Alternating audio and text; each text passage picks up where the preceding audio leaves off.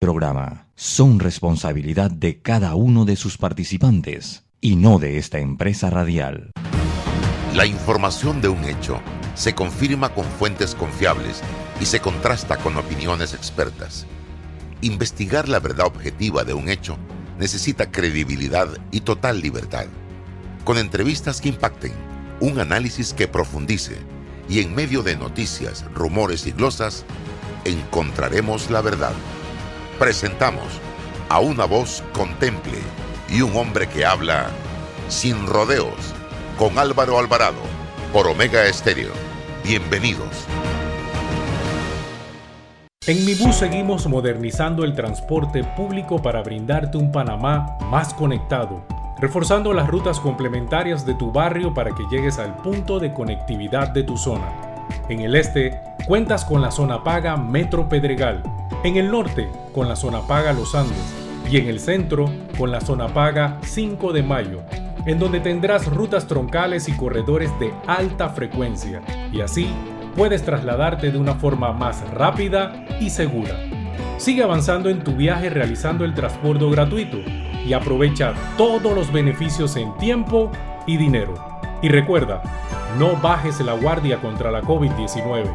Al viajar con nosotros, Usa tu mascarilla, pantalla facial y gel alcoholado. Mi bus, la gente que mueve a Panamá.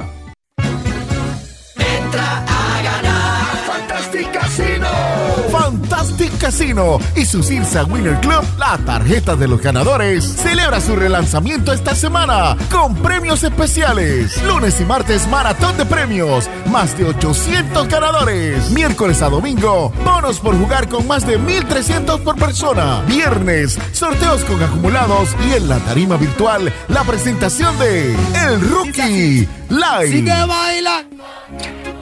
Ven y disfrútalo con tu cubetazo a 6.30 más ITVM. Esta y todas las semanas, el mejor entretenimiento lo tiene Fantastic Casino, los casinos más seguros de todo Panamá. Tú sabes que a mí me gustó tu dancing.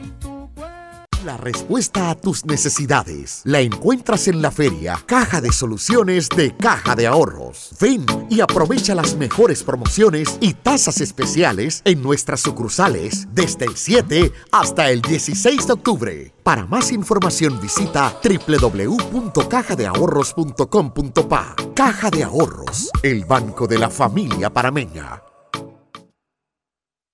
Para develar lo que es cierto, hace falta hablar sin rodeos con Álvaro Alvarado.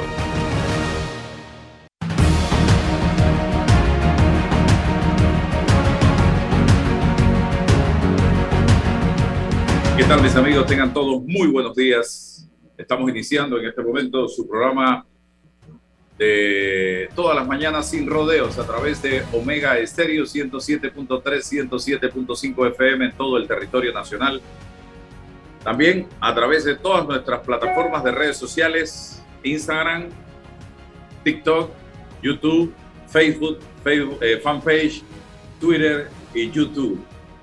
En este momento enlazados para la transmisión de este eh, programa. Hoy, luego de nuestros comentarios eh, de actualidad, vamos a entrar en un tema sumamente interesante que yo los invito a quedarse escuchando y que tiene que ver con los problemas del sueño. Así de sencillo. Hoy miles de personas enfrentan diversos, diversos tipos de situaciones o irregularidades con el sueño. Y vamos a estar hablando con un especialista en el día de hoy. Se trata de Diego García Borreguero. Eh, su especialidad es la acnea obstructiva del sueño y vamos a hablar con él un poco en breves minutos. Pero antes, don César, ayer, eh, primero que todo, la invitación a todos los panameños que nos sintonizan y que de una u otra manera están incómodos, molestos por la situación que se está viviendo en el país en materia de corrupción, el tema de las reformas electorales que se están planteando en una Asamblea Nacional de Diputados que lo que quiere, y lo han evidenciado, es diseñarse un traje a la medida de tal forma de permanecer cinco años más en el poder a partir del año 2024, cuando se realizan las nuevas elecciones para eh, escoger al plantel general, presidente, diputados, alcaldes, representantes.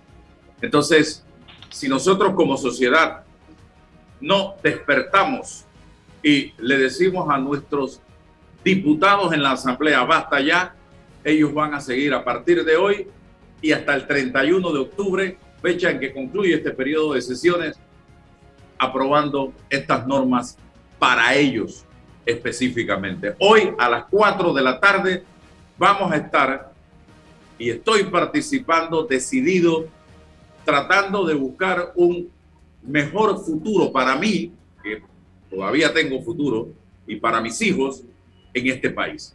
Y vamos a estar en una actividad en la plaza, en calle 50, donde estaba Dante, hoy está Novi, una cadena humana. Espero que podamos juntos abrazarnos allí por una democracia verdadera en este país. A las 4 de la tarde, no hay excusa. Llegue, lleve su banderita blanca, su bandera de Panamá, vaya con un suéter blanco, porque eso es símbolo de democracia, de paz, de justicia y libertad. 4 de la tarde, Antiguo Dante, calle 50, donde está Novi. Vamos al otro tema. Ayer vi eh, un tuit de su colega Fraguela y me llamó poderosamente la atención. Miren, en lo que estamos metiendo nosotros en este momento. Dice, es un proyecto de ley que dice, la presente tiene como finalidad extenderle una cordial invitación a la reunión de, de subcomisión que ha de efectuar la Comisión de Trabajo, Salud y Desarrollo Social para el estudio y análisis del proyecto de ley por el cual se establece con carácter obligatorio el seguro de salud privado para personas mayores de 60 años, con o sin condiciones preexistentes, para el día martes 7 de septiembre del presente año a las 10 de la mañana en el Salón B1 del tercer piso en la Asamblea. Firma Mariano López, presidente de la subcomisión. ¿Sabe por qué esto me preocupa? Yo he tenido seguro privado y para mí si hay dos cosas importantes en mi vida es alimentarme y tener un seguro privado en este país. Porque yo conozco cómo es el sistema de salud del Estado, lo deteriorado que está.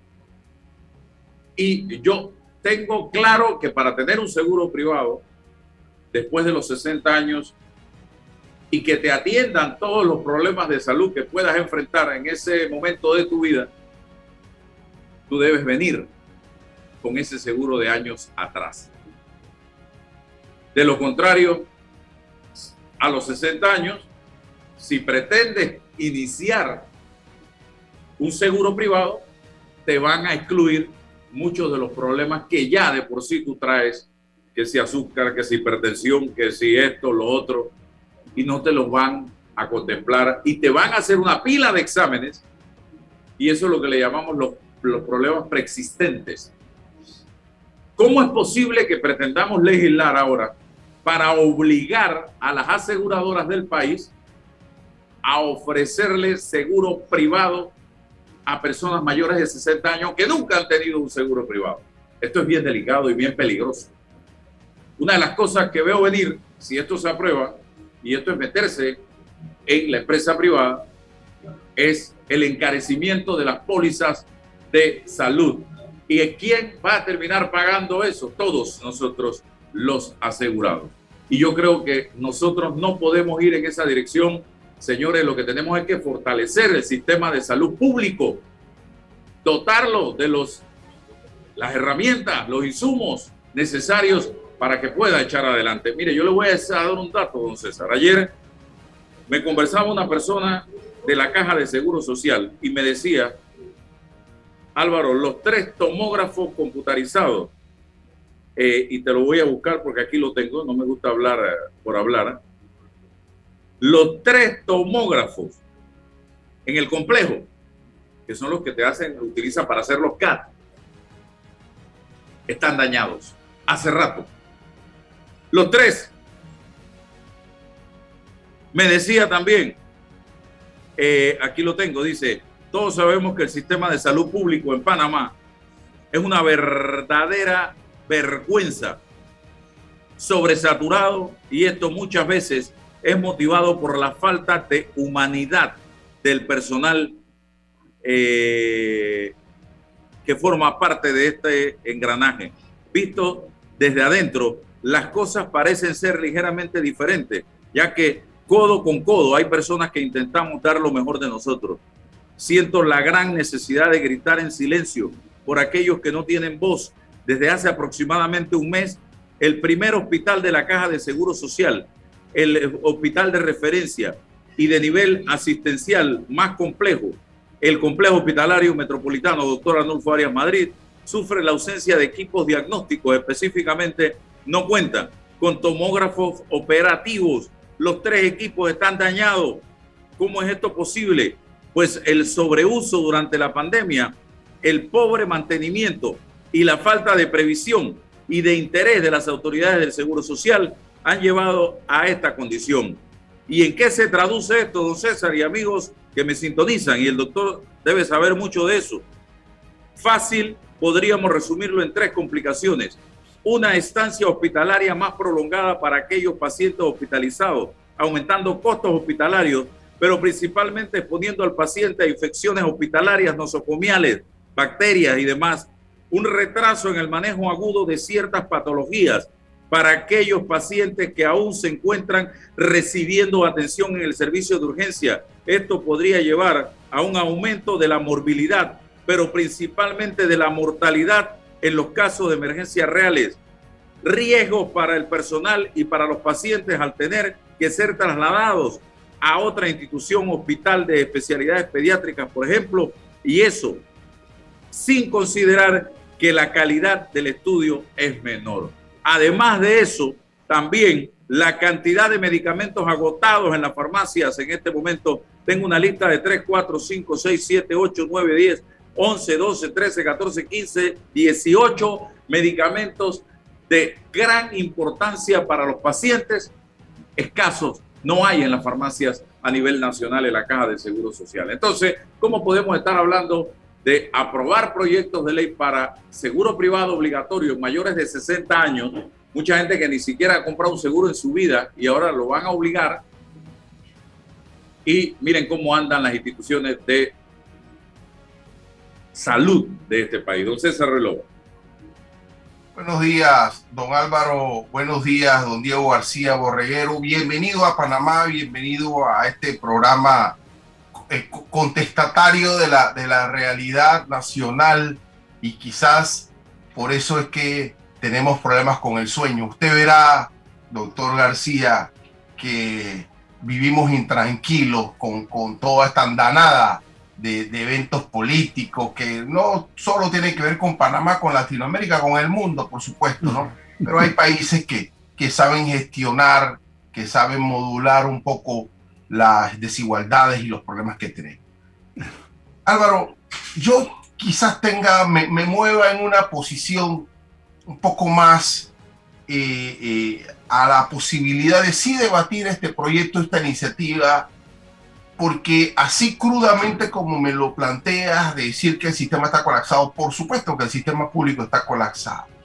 El hablar de obligatorio en una ley es un poco incómodo también, dificulta que que en una relación eminentemente privada entre el asegurador y la aseguradora se incorpore el Estado a decir que ya esto es una imposición. Ahí hay una dificultad conceptual desde mi punto de vista. Pero ojo, ¿ah? ojo, porque no podemos abandonar a, los, a los que inician la adultez mayor por el hecho de que no hayan optado en su vida joven madura por un seguro. No, no, se pudiese argumentar de que porque no lo hiciste en el pasado ahora no tienes ninguna posibilidad.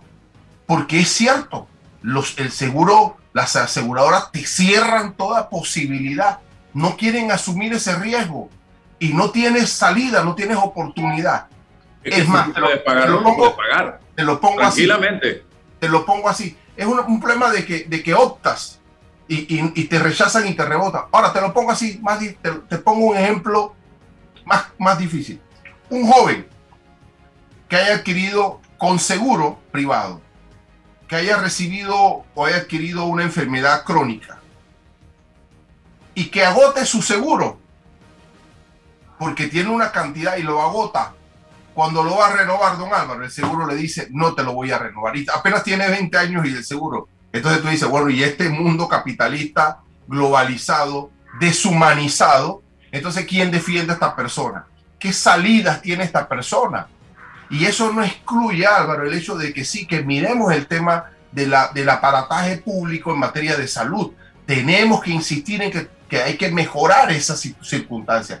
Pero ojo, en esta relación eminentemente mercantilista entre el seguro, la aseguradora y el potencial cliente, el que tiene la determinación o no de aceptarte o no como cliente es la aseguradora y, queda la persona desamparada totalmente. Y a mí sí me parece, Álvaro, que eso hay que debatirlo, que eso hay que discutirlo y buscar una fórmula, Álvaro.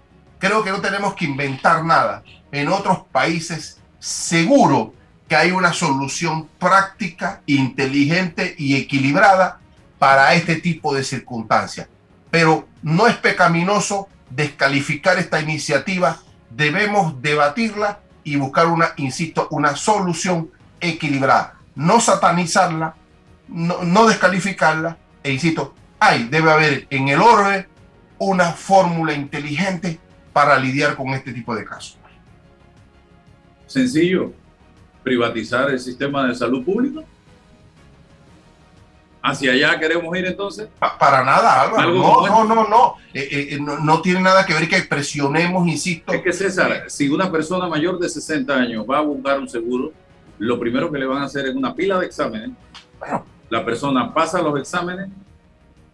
Aquí está. Esto es lo que tiene que pagar la anualidad para el seguro. Eso sí, con las excepciones de esto, ah, esto ah. y esto que usted está enfrentando. Porque nadie te va a vender un seguro. Si, si eres cáncer, nadie te va a vender un seguro que te cubra el cáncer. Si tienes un problema de hipertensión, nadie te va a cubrir un seguro porque eres un riesgo, evidentemente. Y el seguro privado es un negocio. Claro, y, y, e insisto, sí, pero hay que buscar una, debe existir alguna fórmula. Insisto, el concepto obligado obligatorio me, me incomoda, estoy de acuerdo contigo. Pero hay, debe existir en el mundo, Álvaro, una fórmula sensata, inteligente, que no le haga perder a las aseguradoras y que le permita al asegurado con estas condiciones esa posibilidad, con algún, alguna condicionabilidad, con alguna algo que, pero que le permita entrar al sistema, don Álvaro. ¿Cómo opera esto en, Europa? Vamos a preguntarle al doctor, que viene del primer... Seguro que, no, seguro que nos va a ayudar. ¿Cómo opera esto de los seguros privados en Europa? Bueno, mm, varía un poco según el tipo, según el país. Em, vamos a ver, existen ah, seguros, en general la sanidad pública es obligatoria en Europa.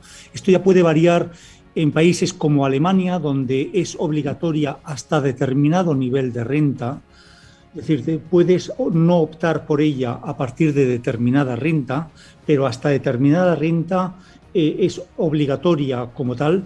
Y entonces eso quiere decir que las personas que están incluidas en Alemania bajo el seguro eh, público, eh, bueno, tienen todos los hospitales y todas las enfermedades. De alguna forma el Estado lo que hace es amparar que aquellos que no tienen una renta tengan acceso a toda la sanidad necesaria. En países como España o como Inglaterra, lo que eh, existe es un seguro obligatorio para toda la población. Yo prácticamente no conozco a nadie en España que no tenga eh, ese tipo de seguro. Normalmente te lo es, una cantidad de dinero que te la descuentan de la nómina, de tu salario.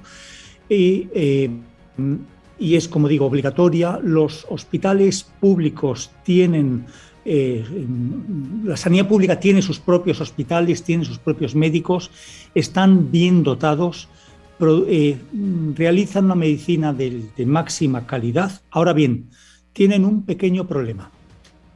Y el pequeño problema es las listas de espera, porque tienen tales masas de población eh, a la que tienen que proveer de servicios sanitarios, que al final hay bastantes retrasos para algunas operaciones, para algunas atenciones.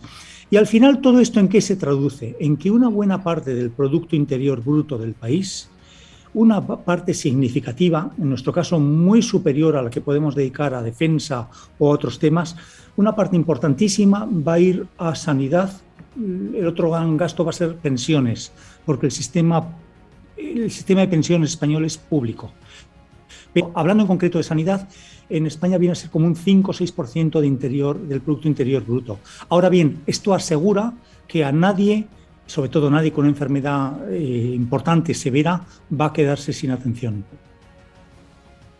Interesante el ejercicio. Ojalá eh, se sepa explicar mejor lo que se pretende lograr con este anteproyecto de ley que va a subcomisión en una, en una, una de las comisiones de la Asamblea Nacional de Diputados. Pero vamos a lo que vinimos con el eh, doctor Diego García, la apnea obstructiva del sueño. Este es uno de los trastornos de los muchos que enfrenta el ser humano en materia de sueño, doctor, y cuáles otros enfrentamos y digo enfrentamos porque yo he tenido problemas con el sueño, producto de que toda una vida estuve trabajando, madrugando, levantándome a las tres y media de la mañana, cuatro de la mañana por tarde. Eso me generaba un trastorno porque no podía, estaba eh, durmiendo y me despertaba pensando que ya era la hora de levantarme. Y esto fue haciéndome un daño grande en esa paz de sueño que debemos tener los seres humanos y hoy todavía estoy pagando las secuelas de ese trastorno. Doctor, adelante. Bueno, vamos a ver, la apnea del sueño es una enfermedad muy frecuente. Pensamos que en Panamá la tiene manera severa aproximadamente el 8% de la, de la población general y la mayor parte de las personas que lo tienen no son conscientes de que lo tienen. Se manifiesta en forma de ronquido y de pausas de respiración. Como ocurre exclusivamente mientras dormimos, nosotros no vamos a dar cuenta. Como máximo vamos a notar que por la mañana nos levantamos cansados, con sensación de no haber descansado suficiente y en algunas ocasiones vemos que durante el día tenemos problemas para mantenernos despiertos. El problema de esta enfermedad es que, primero, no se, no se identifica y no se trata, como consecuencia no se trata, y que además es un factor de riesgo para el corazón. El riesgo de tener enfermedades cardiovasculares en las personas que tienen apnea del sueño es de algo así como el doble del que tienen las personas que no tienen apnea del sueño. O sea, esto de roncar por la noche y de tener paradas mm, de respiración no es algo, no es algo trivial. Eh, es un factor de riesgo cardiovascular, como pueda ser, por ejemplo, el colesterol, como pueda ser la obesidad, como pueda ser eh, la hipertensión. Y de hecho, la apnea del sueño es un factor que facilita la diabetes, facilita la obesidad, facilita la aparición de hipertensión arterial. Es un, elemento más en el entramado de factores que van a decidir si nuestra esperanza de vida va a ser mayor o menor. De hecho, el riesgo de muerte súbita en las personas con apnea del sueño es el doble de las que no tienen. Es un gran problema en Panamá.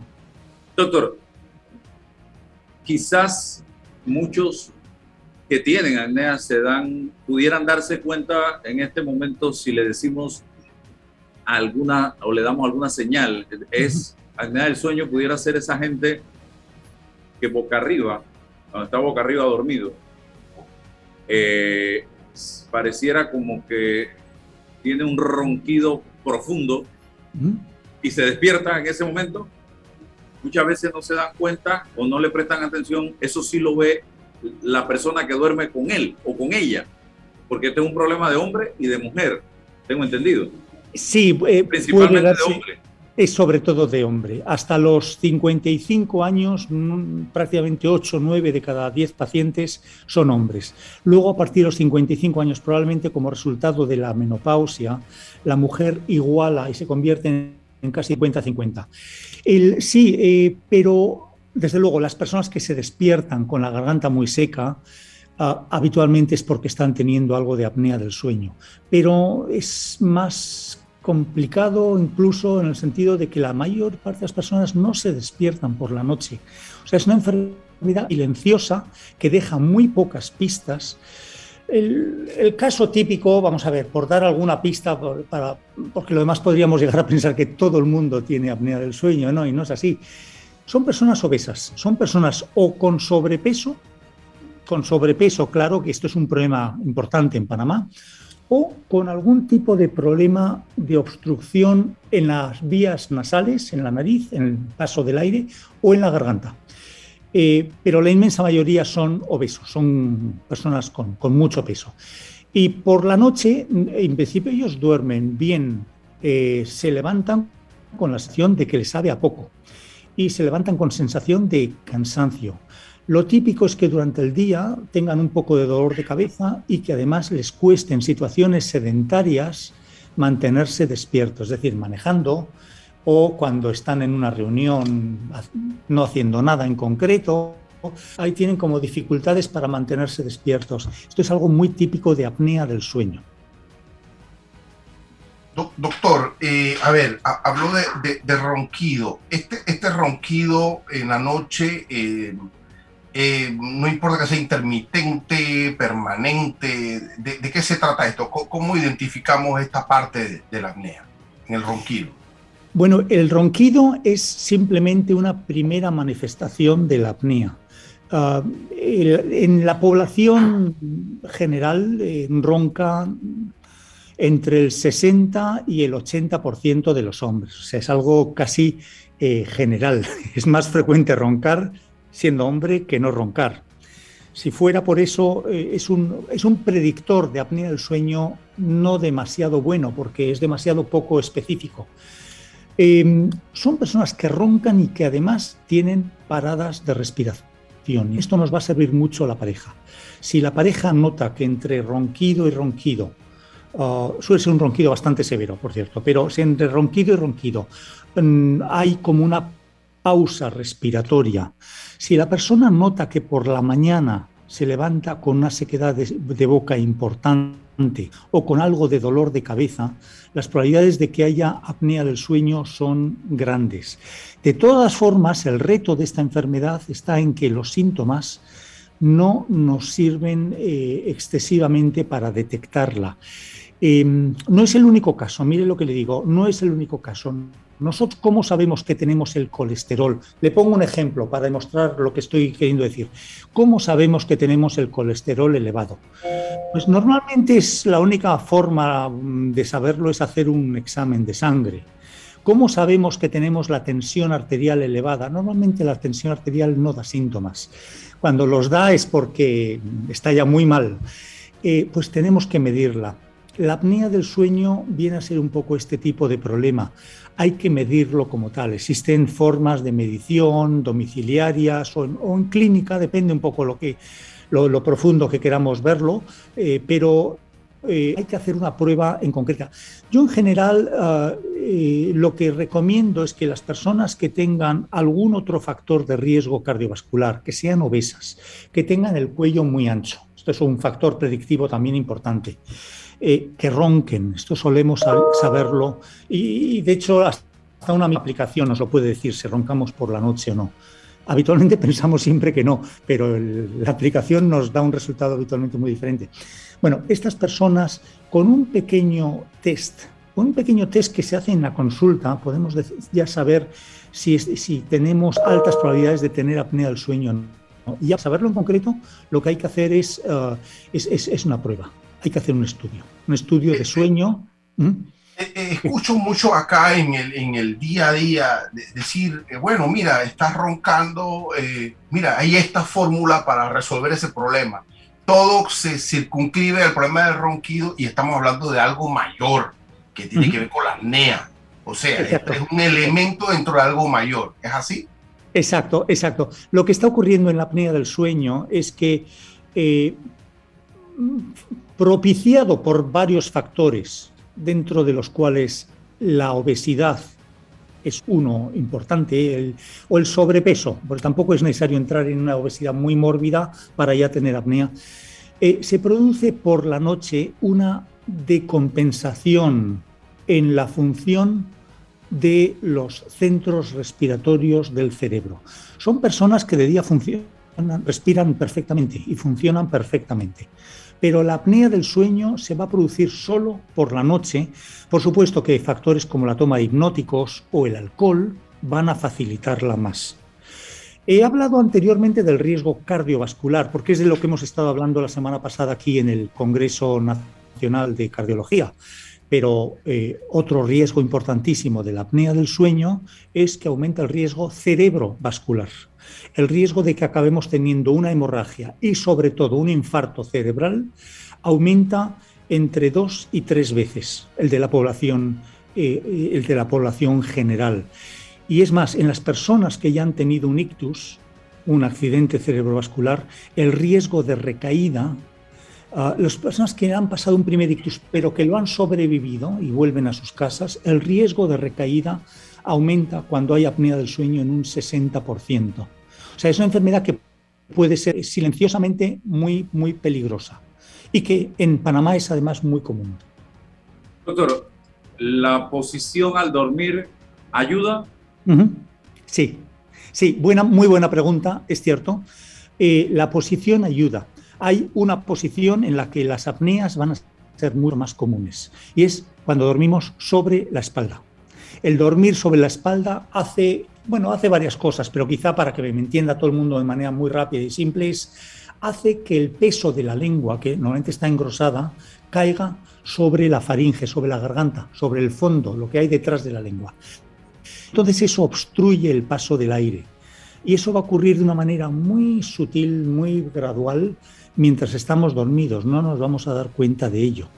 Por lo cual, las personas que duermen sobre eh, el costado eh, tienden a dormir, eh, tienden a tener menos apnea. No digo que el dormir de costado elimine por completo el problema. Hay los casos severos, bien, el problema es mayor cuando duermen sobre la espalda y sobre el costado es algo menor, pero sigue siendo grave. O sea, no, no es solamente cuestión de ponernos de costado. También elevar un poco la cabecera puede ayudar un poco, pero al final, eh, bueno, existen tratamientos mm, muy eficaces para esta enfermedad, y, pero previamente es necesario haberla diagnosticado. Los tratamientos lo que hacen es eliminarla por completo y eh, las personas que los utilizan además se van a encontrar más frescos durante el día. La memoria les va a funcionar mejor la, les va a funcionar mejor la concentración, van a rendir mejor, se van a ver, yo a veces le llamo al paciente, usted le digo al paciente, usted va a ver cómo va a florecer, va a, volver a tomar tono vital, etc. Eh, porque la instauración de la apnea es muy gradual, en una enfermedad se inicia muy lentamente, perdemos el sentido de lo que era la normalidad y creemos que, que es así, que la vida es así hasta que en un momento dado se trata y vemos que no. Doctora, hablemos también de otros trastornos del sueño que quizás hoy, a raíz de todo lo que hemos vivido durante estos 18 meses, han salido a flote. Eh, gente que no puede dormir, insomnio. Gente que se acuesta, duerme duerme poco y de allí comienza esa mente a pensar y no te permite dormir. Te duermes, despiertas, te duermes, despiertas. Otro fenómeno que se da es el sueño superficial. Ese sueño en el que tú estás durmiendo, pero al mismo tiempo estás pensando y no descansas absolutamente nada. Hablemos de esto doctor, porque sé que hay mucha gente que en este momento está pendiente de todos estos temas. Bueno, vamos a ver, el otro gran problema, lo digo un poco como introducción, el otro gran problema relacionado con un acortamiento de la esperanza de vida y que además es gran problema en Panamá, al menos en la zona metropolitana de Panamá, es eh, el no dormir, el, un número suficiente de horas. ah, eso le iba a preguntar, ¿cuántas horas debemos dormir? Porque se habla de ocho horas. Yo, el día que yo duerma ocho horas, yo no sé, todavía no, no, lo he visto ese día. Bueno, vamos a ver, eh, entre eh, la, esto, el número de horas venimos, viene determinado genéticamente, sobre todo genéticamente. Entonces hay diversos genes que modulan nuestras necesidades de sueño. Ahora bien, si nosotros preguntamos en la población cuántas horas necesita usted eh, y vemos una, masa de población, digamos, de 10.000, 100.000 adultos, esto se ha hecho, se ha realizado en Estados Unidos, nos vamos a encontrar con que el 85% de ellos necesitan entre 7 horas y media y 8 horas y media. Hay y además tiene una especie de distribución normal, solemos decir en estadística, de campana de Gauss.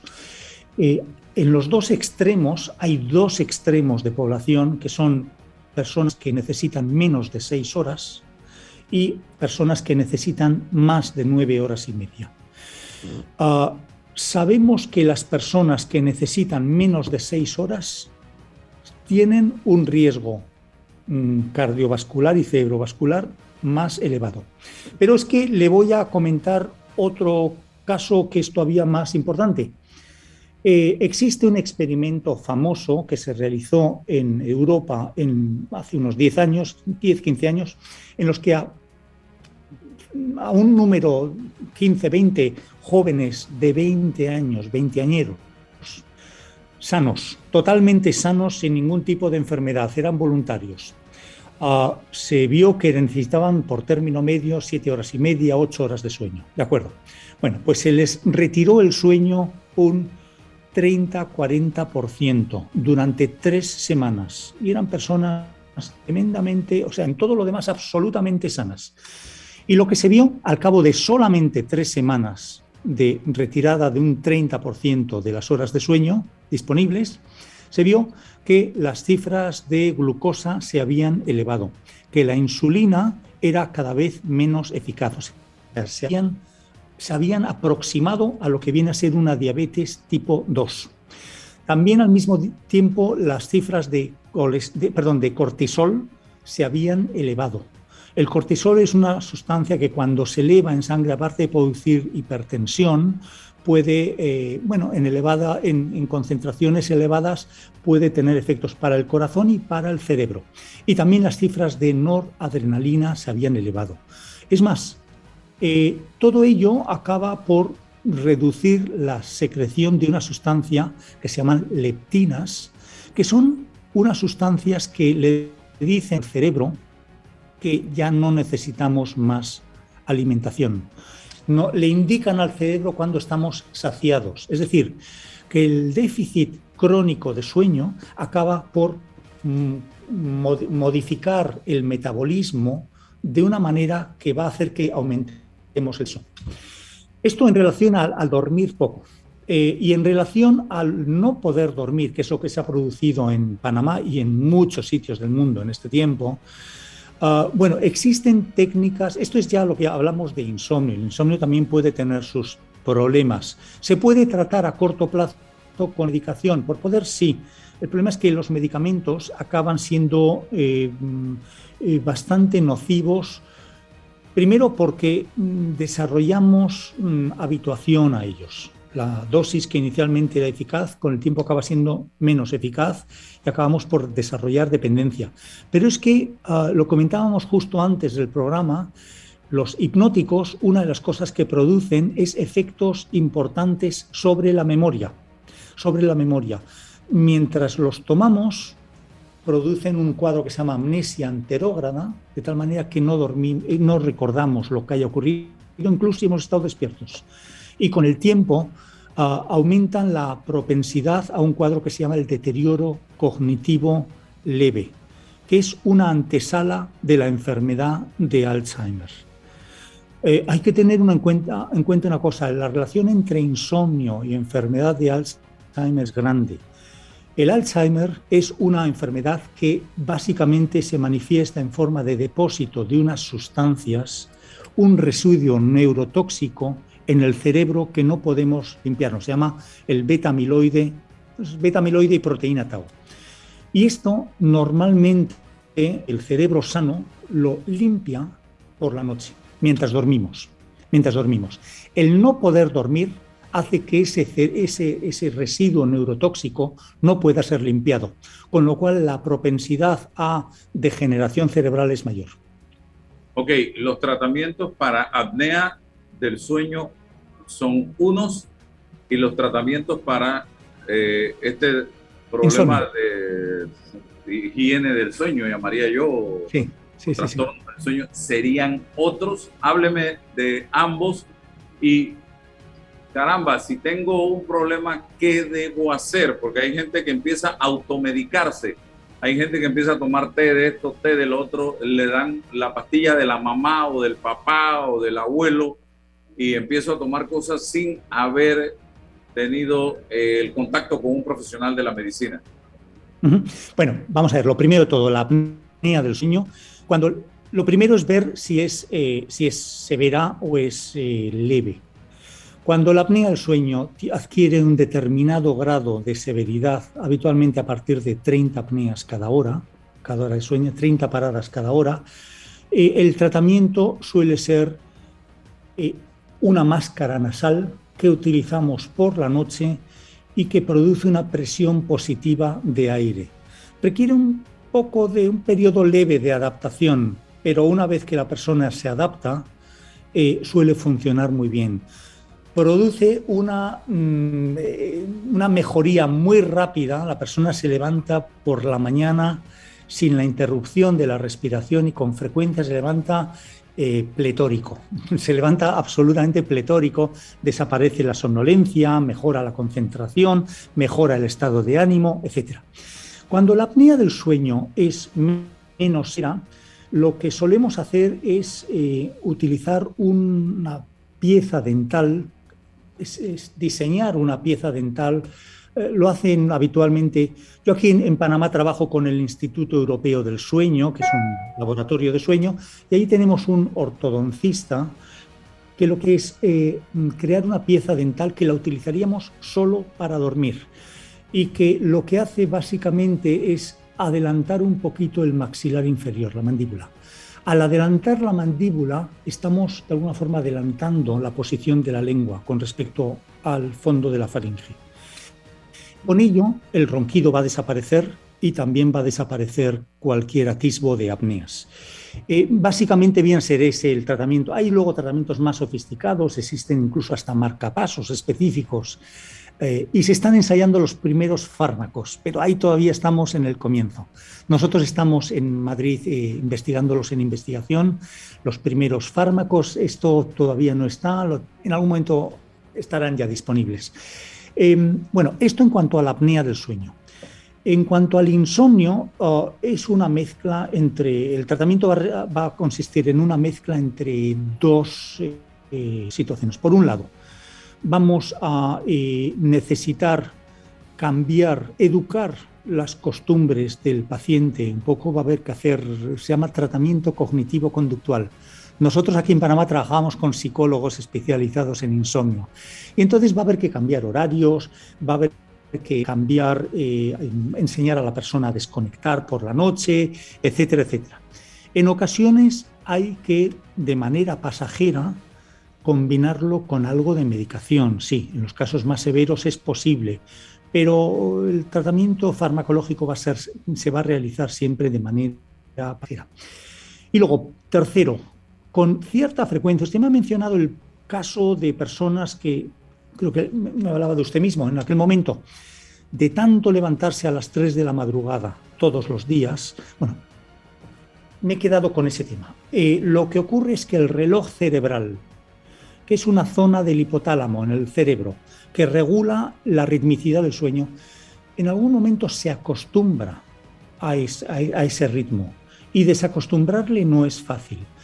Bueno, lo que hacemos es hacer un estudio de la, función del reloj cerebral y se puede en base a melatonina o luminoterapia administrado en determinados momentos del día en el que ese reloj cerebral va a ser especialmente ah, sensible a ello. Entonces, una mezcla de luminoterapia más melatonina le vamos a ir lentamente reentrenando al reloj cerebral para que marque la señal de despertarse más tarde.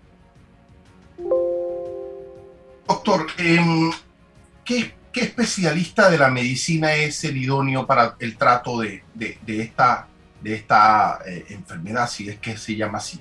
¿Quién es el especialista? No, no lo hay, es muy buena pregunta, es muy buena pregunta, pero la estación desgraciadamente, vamos a ver, en ninguna, yo soy neurólogo, yo soy psiquiatra también, Ah, soy más, de hecho, he dedicado más a la neurología que a la psiquiatría, pero ninguna de las dos especialidades cubre en sus programas de estudio el sueño. Otras personas contestarían que el neumólogo, el de respiratorio, bien, eh, tampoco en las especialidades de respiratorio el sueño se cubre suficientemente, el otorrinolaringólogo.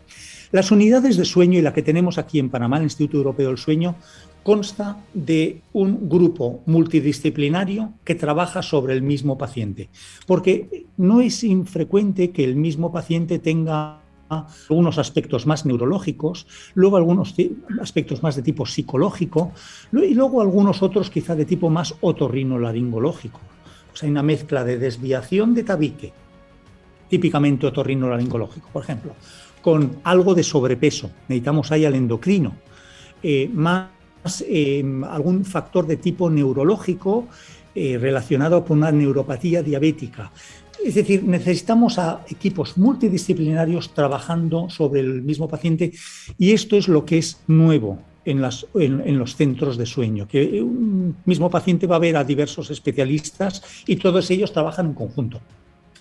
Doctor, no sé cuánta literatura existe y estudios tratados sobre este asunto, y en, el, los seminarios y en los debates especializados. Pero ahora le planteo un tema, no sé si se lo han planteado, sobre, la, sobre el problema del sueño y el amor. Fíjese en esto, ¿ah? Fíjese en esto. Soltero, divorciado, duerme solo, ese nunca va a saber que tiene apnea, porque requiere a su pareja que esté vigilante. Y la pareja, hombre o mujer que esté vigilante ahí, tiene que estar toda la madrugada chequeando entonces, ningún tratado o estudio de apnea puede intervenir si no existe el amor. ¿Coincidimos? Coincidimos, ha sido el ronquido, ha sido, es y será, si no se trata, causa de muchos divorcios, de muchos divorcios. En algún momento, ya estoy hablando puramente de broma, he pensado si en la unidad del sueño, eh, al menos en la de Madrid, pero también podría ser una idea para el Instituto Europeo del Sueño en Panamá, poner de paso un incluir en el equipo multidisciplinario un abogado, un abogado o un psicólogo de familia. No, vamos a ver, ya bromas al margen, lo que, lo que esto es válido en un sentido, sí. Eh, pero también lo es en el contrario. Quiero decir con ello que cuando a mí la eh, pareja, la mujer habitualmente, me dice, no, no, no, él no ronca, yo le pregunto, ¿usted duerme bien? Y me dice, sí. Bueno, usted no me vale entonces como testigo. Usted, o sea, también para el que dice que no, no vale. Em, bueno, eh, vamos a ver, em, esto, esto es un problema, es un problema y el tratamiento del paciente con apnea hace que deje de roncar. Lo primero que vamos a hacer es que deje de roncar, con lo cual vamos a hacer que pueda, eh, que pueda volver al, al lecho conyugal. Otro tema a tener en cuenta es que la apnea del sueño, una de las alteraciones hormonales que produce, es una reducción de los niveles de testosterona, con lo cual también lo recuerdo, es una causa de disfunción sexual que mejora rápidamente en cuanto es tratada. Doctor, hemos hablado de sueño, pero el sueño, el mal dormir, también puede ser una consecuencia de trastornos emocionales como la ansiedad, el exceso de estrés, porque el estrés lo vivimos todos. Podemos controlarlo, pero llega un momento en que rebasa el vaso. Y el tema también de eh, eh, otro tipo de trastornos emocionales como la depresión, te pueden generar problemas del sueño. Sí, pero es una relación bidireccional. Quiero decir con ello, Vamos a ver, es evidente que el estrés y la depresión producen insomnio. Puedo incluso hasta dar las cifras. Eh, en la depresión la prevalencia de problemas de insomnio es de casi el 80%. Cuanto más severa la, la depresión, habitualmente eh, más insomnio hay. De acuerdo, hay narración en un sentido. También lo contrario es cierto, que el insomnio produce depresión. Y el riesgo en personas, además hay un estudio clásico de seguimiento realizado en estudiantes norteamericanos que se les siguió, estaban al, fin, eh, al final de su veintena, 27, 28 años, y se, se, les hace un seguimiento durante 20 años. Y se ve que de ese grupo de veinteañeros, a los 20 años, aquellos que dormían mal tienen un riesgo de depresión clínica o sea, es decir, de depresión que requiere lo suficiente como para requerir tratamiento o incluso ingreso en un hospital de tres veces superior a los que no tienen insomnio. Eh, vamos a ver, eh, yo casi por decirlo una frase que, que llegue mejor a la gente es, sí, la depresión y el estrés y la ansiedad producen insomnio pero aquellos que tienen insomnio, como no traten el insomnio, es muy probable que la adicción no mejore. Es un factor de no respuesta el insomnio. Es decir, va a haber que tratar ambos factores independientemente. Eh, ¿Qué le voy a contar? Eh, nosotros en las unidades de sueño los problemas de tipo psicológico, psiquiátrico, depresiones leves, no previamente eh, diagnosticadas por el psiquiatra está a la orden del día. Lo estamos viendo constantemente y con mucha frecuencia nosotros en los estudios de sueño detectamos una depresión que, que, no se había visto o que quizá el paciente no había acudido al psiquiatra por ese motivo. ¿no? Pero es un todo, hay que tratar los dos temas, insomnio y depresión. Para cerrar, doctor, hay dos cositas. El, hay gente que te dice el ejercicio es bueno antes de dormir. Eh, y lo segundo, tomarse una copa de vino en la noche. ¿Qué recomienda usted? Vamos a empezar por el segundo, el alcohol y el sueño. El alcohol es el hipnótico más utilizado mundial, mundial e históricamente. Se utiliza como hipnótico. Ahora bien, el alcohol, eh, uno de los problemas que tiene es que a medianoche produce, inicialmente nos, nos relaja, nos seda, pero a medianoche produce una reacción contraria. Y esa reacción contraria es que nos, nos despierta más, eh, nos despierta. Por lo que habitualmente las personas que han bebido por la noche tienden a levantarse con una sensación de, mm, incluso habiendo mm, bebido cantidades pequeñas, con una sensación de cansancio. El otro problema es que el alcohol facilita las apneas, facilita el ronquido y las apneas. Que facilita el ronquido es una experiencia todos hemos tenido, pero también facilita las apneas.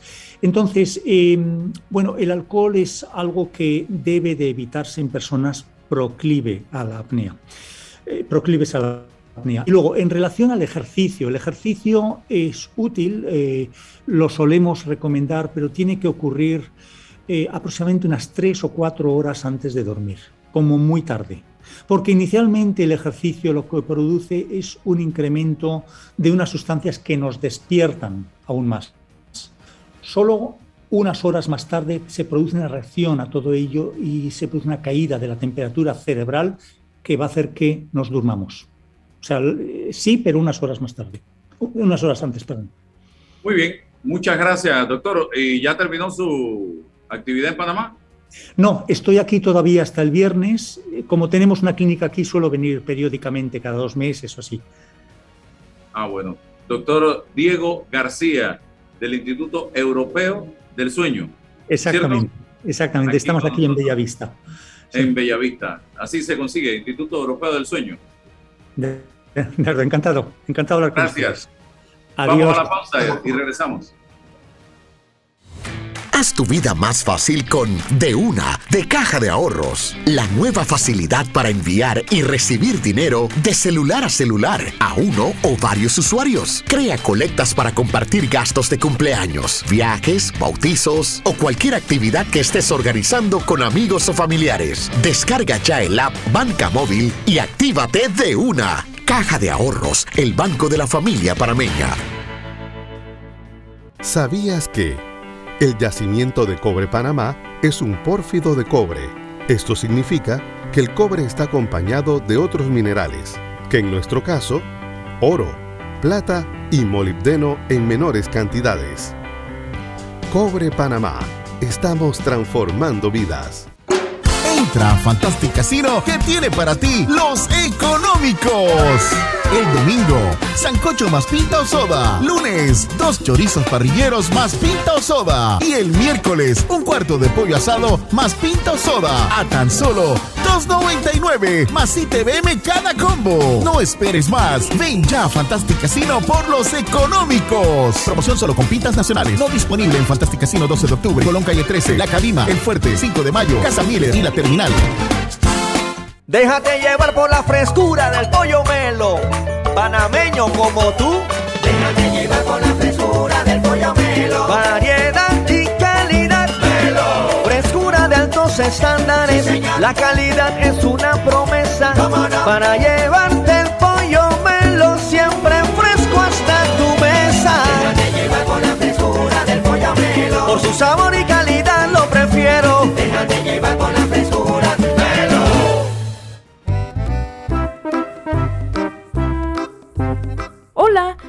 paseado en el metro?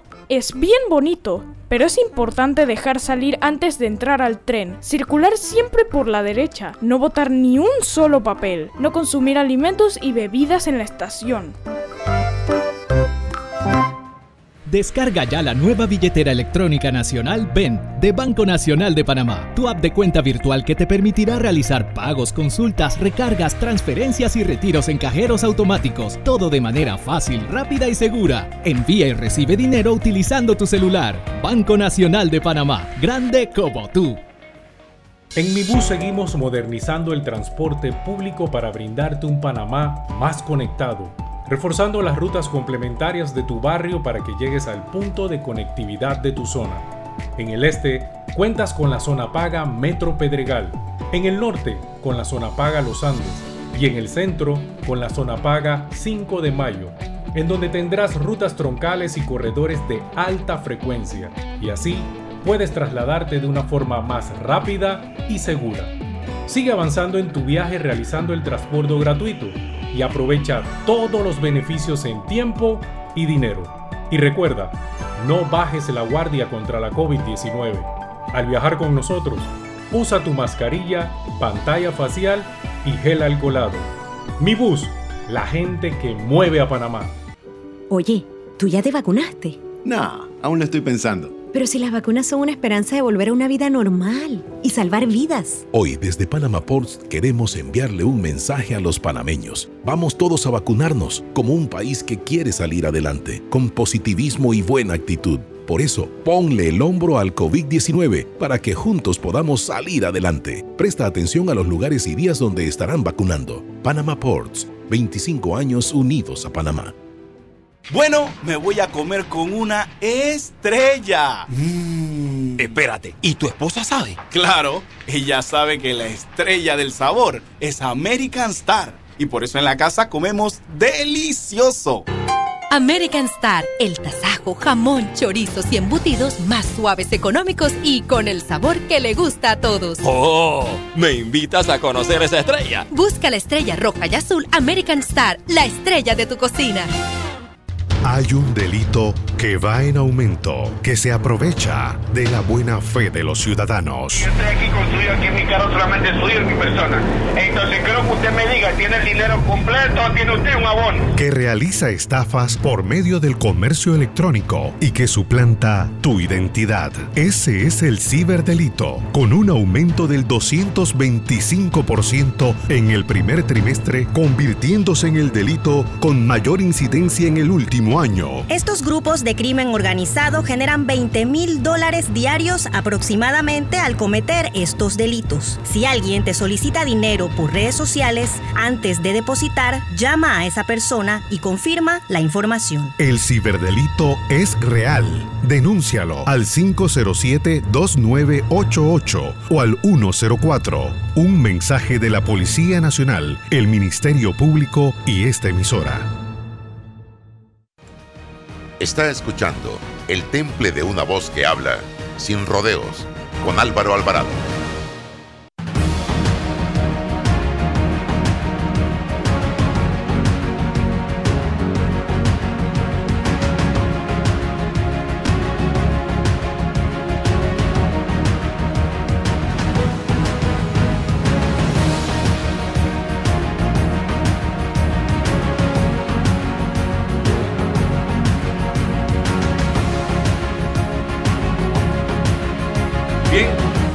Llegamos al final entonces de este su programa Sin Rodeos a través de Omega Estéreo. Interesante como siempre. Mañana tendremos eh, a don Jorge Nicoló, con quien tendremos la oportunidad de conversar, un importante empresario eh, eh, panameño, líder empresarial. Gracias, hasta mañana. Saludos, hasta mañana. La información de un hecho se confirma con fuentes confiables y se contrasta con opiniones expertas.